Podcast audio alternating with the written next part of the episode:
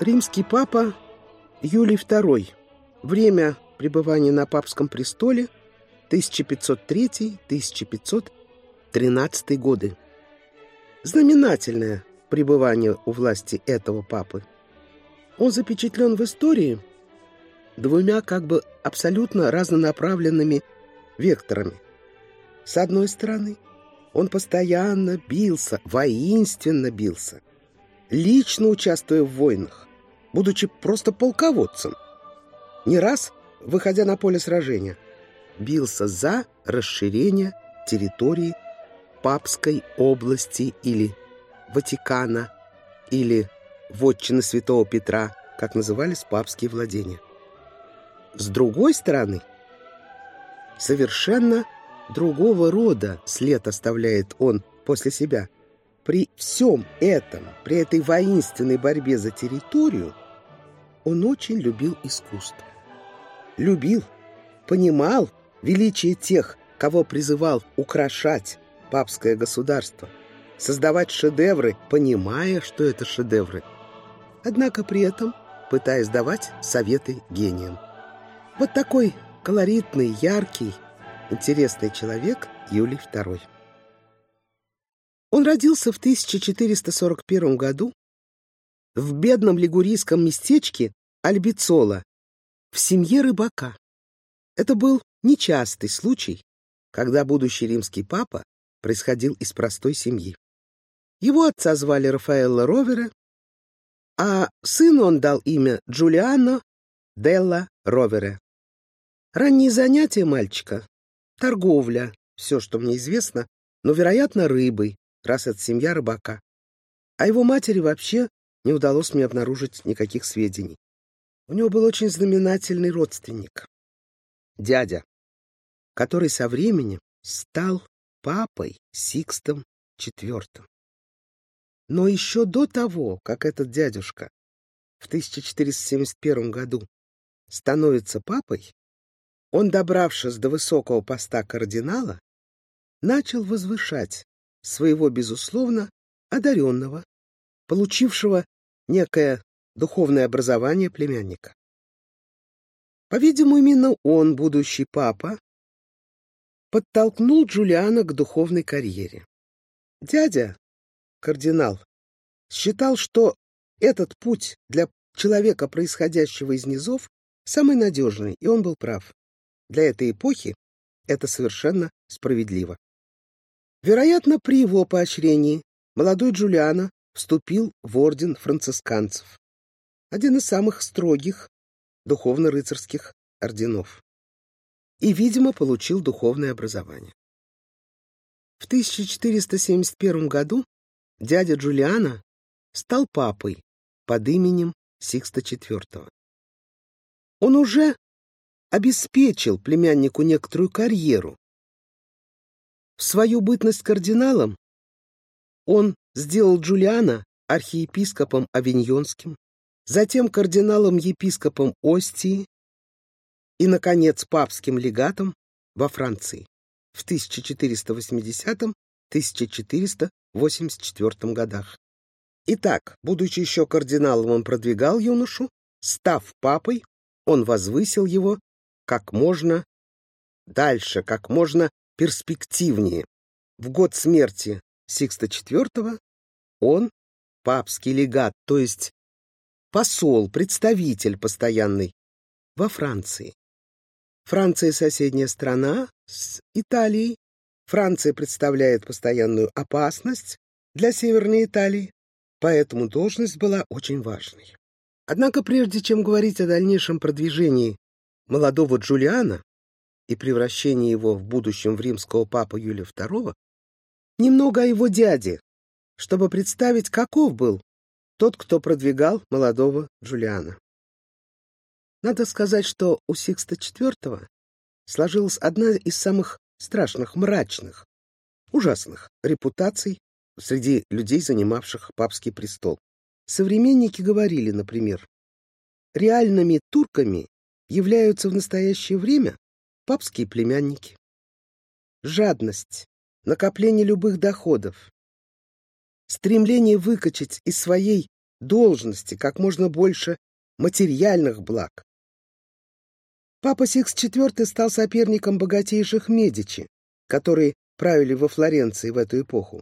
Джулиано тогда было чуть за 30 лет, когда Сикст IV организовал заговор Пацци, так называемый, во Флоренции, против знаменитого Лоренцо Медичи, правителя Флоренции, первого человека в этой республике североитальянской, центральноитальянской.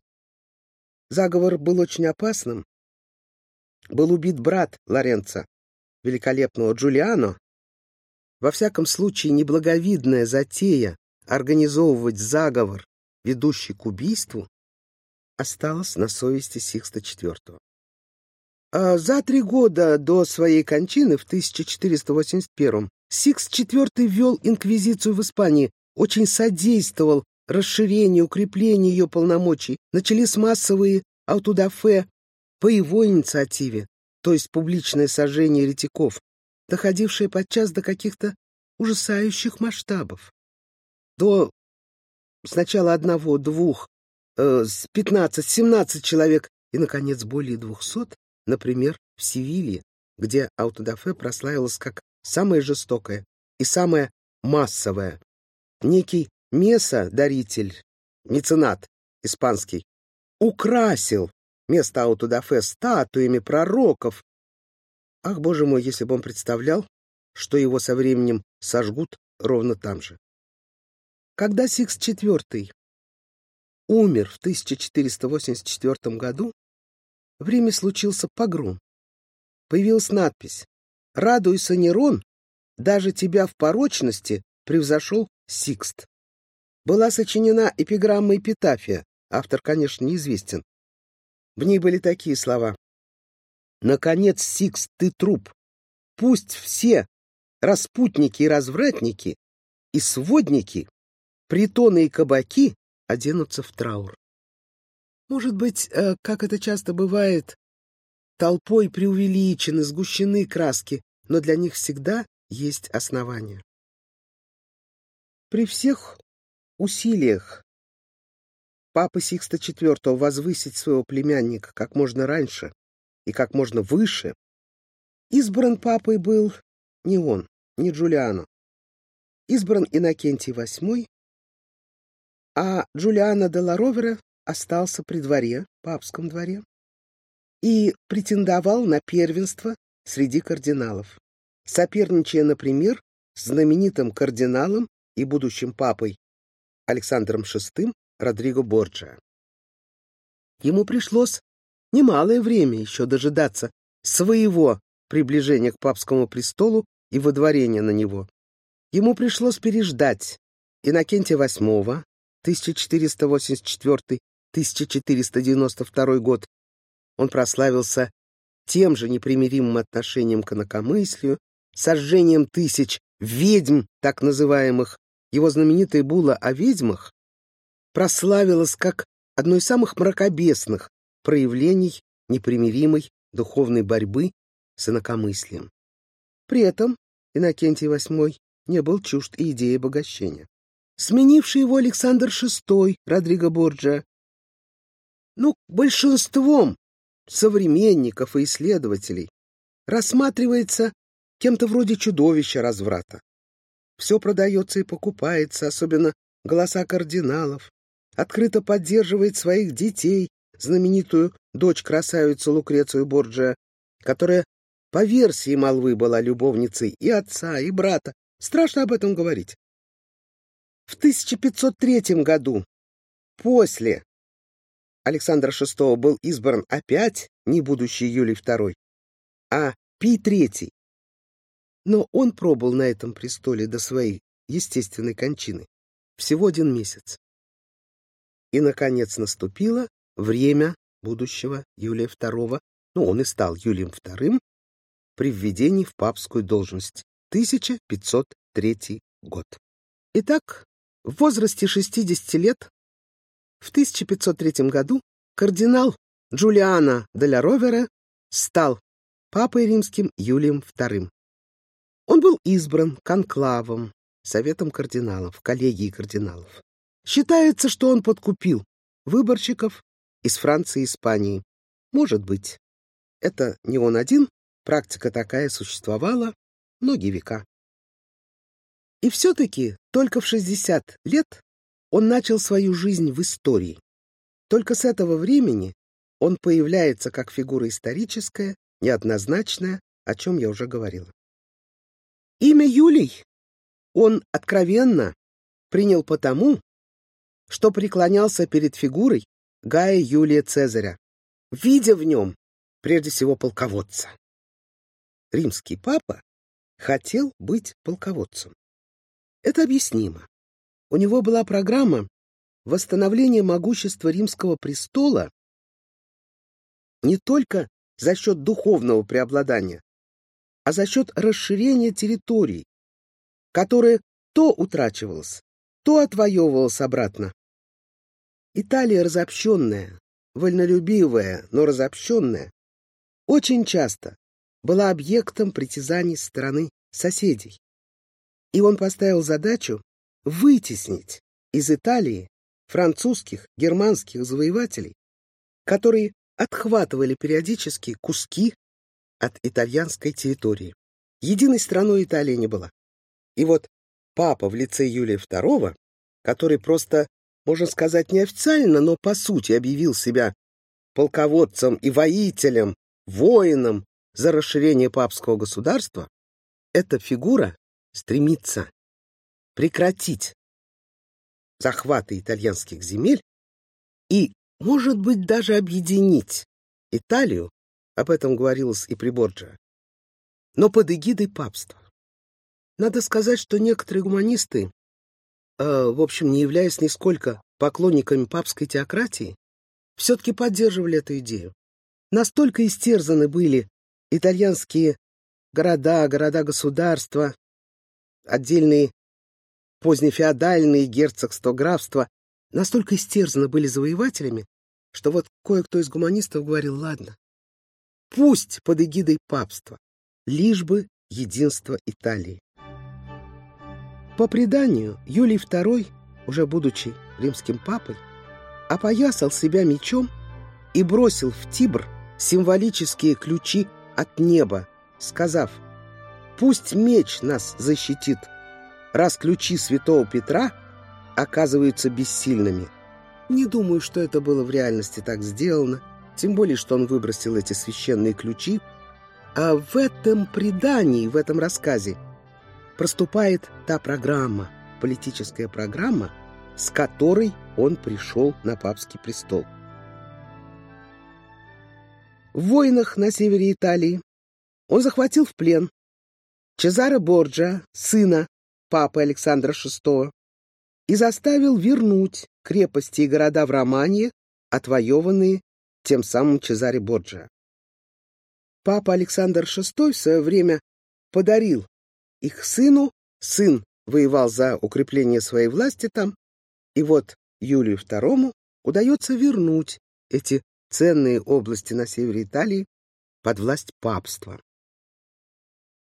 Венецианская республика, в те времена великая держава Средиземноморья, важный центр мировой торговли, обладавший мощным флотом, тоже становится препоной на пути подчинения Италии реальной власти папы.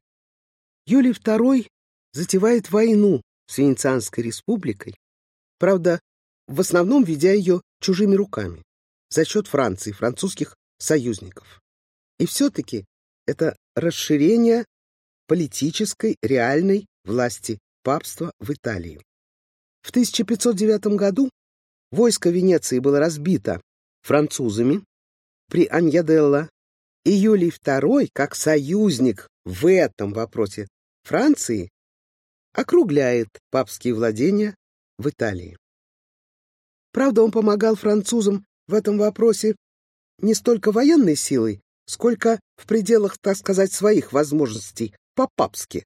Например, в начале 1509 года он наложил интердикт на Венецию, а потом если Венеция соглашается отдать какие-то территории, он его милостиво снял, показав, что политические мотивы были для него здесь главными.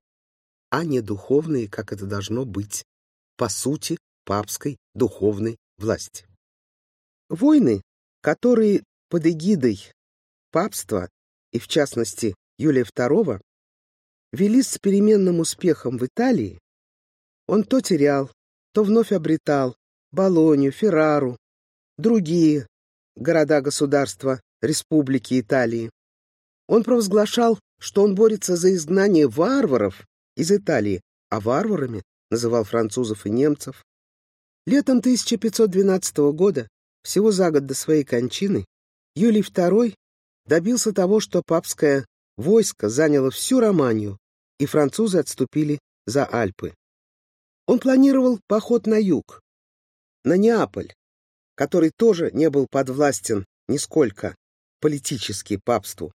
Но его здоровье не позволило это сделать, и он скончался, все-таки добившись того, что во время его пребывания на папском престоле территория папства в центре и на севере Италии достигла максимальных границ.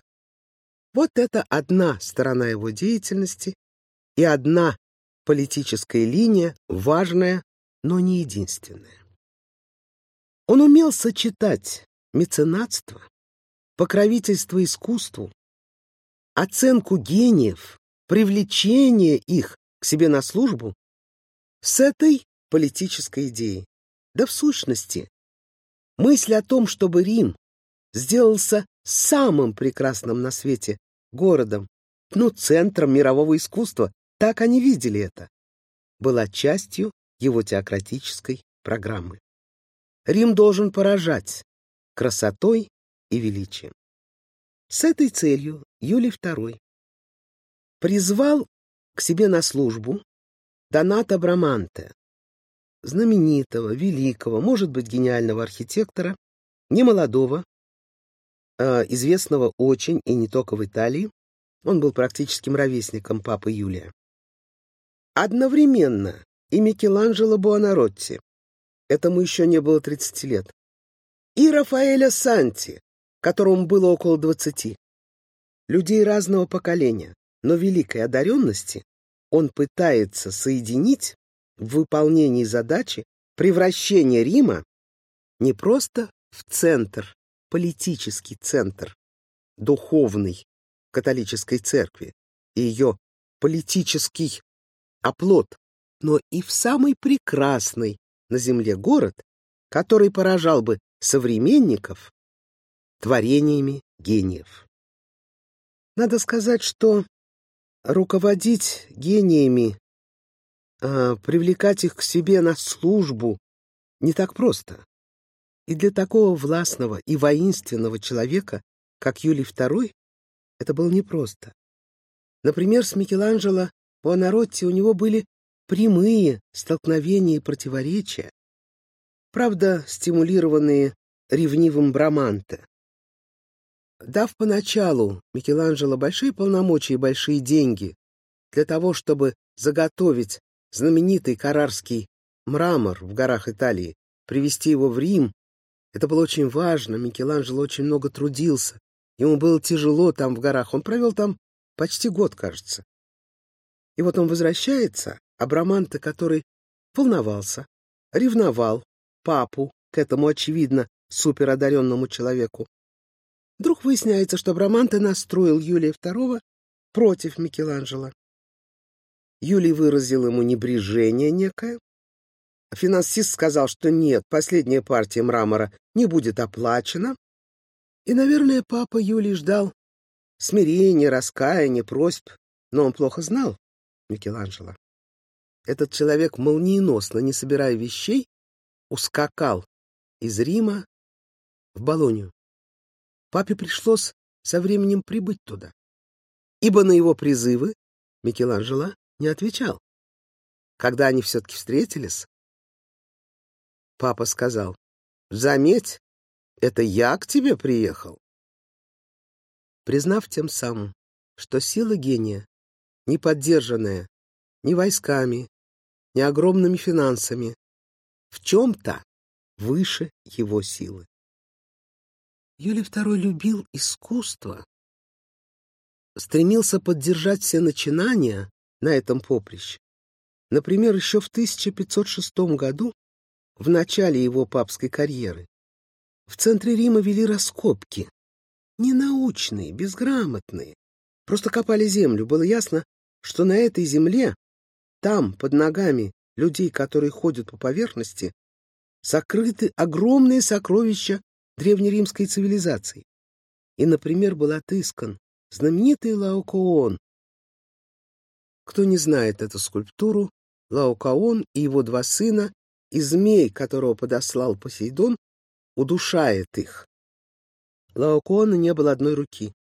Довольно просто относясь к реставрации в те времена, художники, поддержанные Юлием II, изготовили знаменитую поднятую вверх правую руку Лаокоона. Таким он и остался в мировой истории. Но эти вопросы глубоко волновали папу. Говорят, что по его инициативе Микеланджело выполнил такое несложное, но заметное задание, как разработать особенную форму для гвардейцев из Швейцарии, которые и сегодня охраняют папский дворец Ватикан. Он пытался контролировать великую работу Микеланджело, который расписывал Сикстинскую капеллу. Эти расписанные своды на евангельские сюжеты — это потрясающий шедевр, созданный великим гением. Микеланджело провел огромное время на лесах, лежа под потолком, расписывая эти сюжеты из Библии. Папа пытался все время давать ему советы, но с этим гением это было невозможно.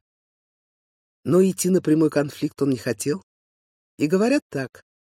Когда папа Юлий стал появляться под этими лесами, чтобы в очередной раз что-нибудь указать Микеланджело, Микеланджело начал сбрасывать вниз маленькие, небольшие щепочки и дощечки, чтобы папа испугался и ушел. И он на самом деле пугался и уходил вместе с своими советами. Великие творения, созданные Микеланджело во времена Папы Юлия, а также Рафаэлем, Браманте, интриги интригами, который все-таки внес огромный вклад в сооружение потрясающего собора Святого Петра и ныне одного из величайших шедевров, продолжил, завершил Микеланджело. Все это стимулировал Папа Юлий которому на эти цели не было жаль средств и усилий.